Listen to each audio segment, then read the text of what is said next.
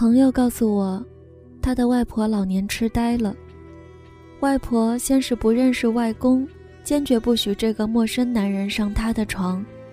同床共枕了五十年的老伴只好睡到客厅去。然后外婆有一天出了门就不见踪迹，最后在派出所的帮助下，家人才终于将她找回。原来外婆一心一意要找她童年时代的家，怎么也不肯承认现在的家跟他有任何关系。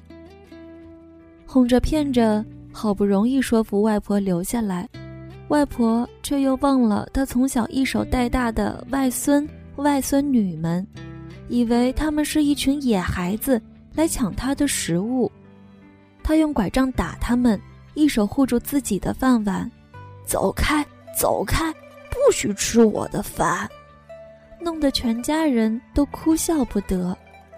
幸亏外婆还认得一个人。就是朋友的母亲，记得她是自己的女儿，每次看到她，脸上都会露出笑容，叫她毛毛，毛毛。黄昏的时候，搬个凳子坐在楼下，唠叨着：“毛毛怎么还不放学呢？”家人吃准了外婆的这一点，以后她要再说回自己的家，就恫吓她。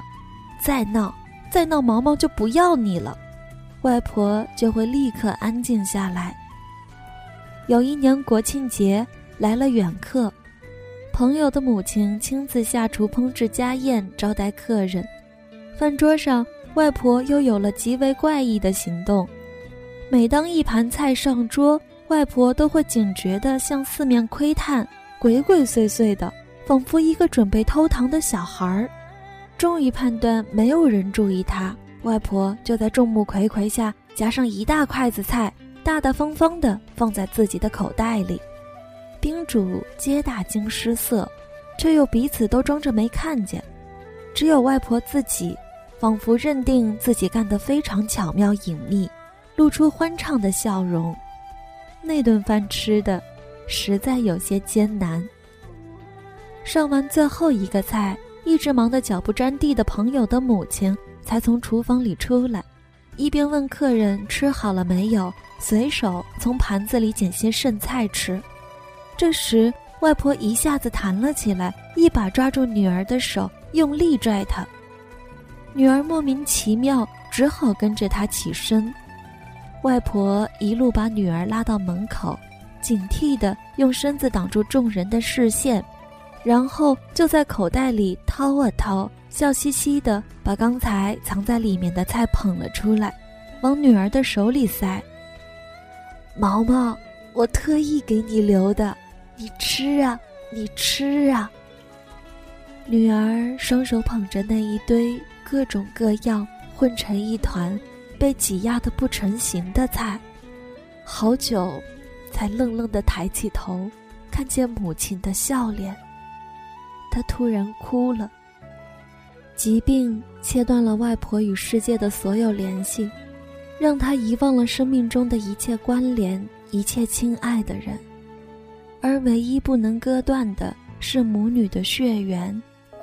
他的灵魂已经在疾病的侵蚀下慢慢的死去，然而，永远不肯死去的是那一颗母亲的心。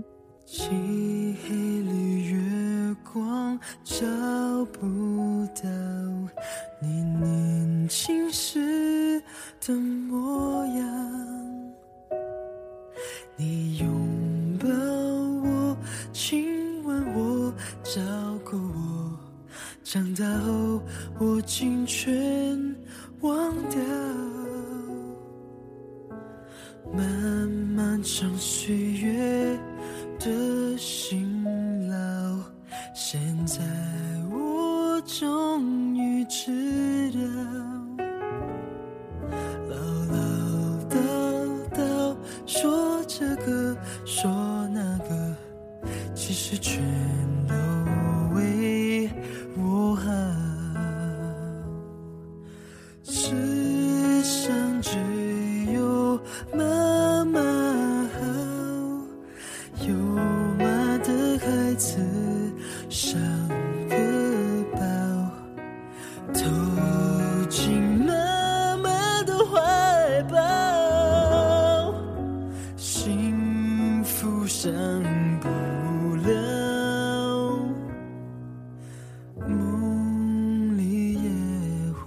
生。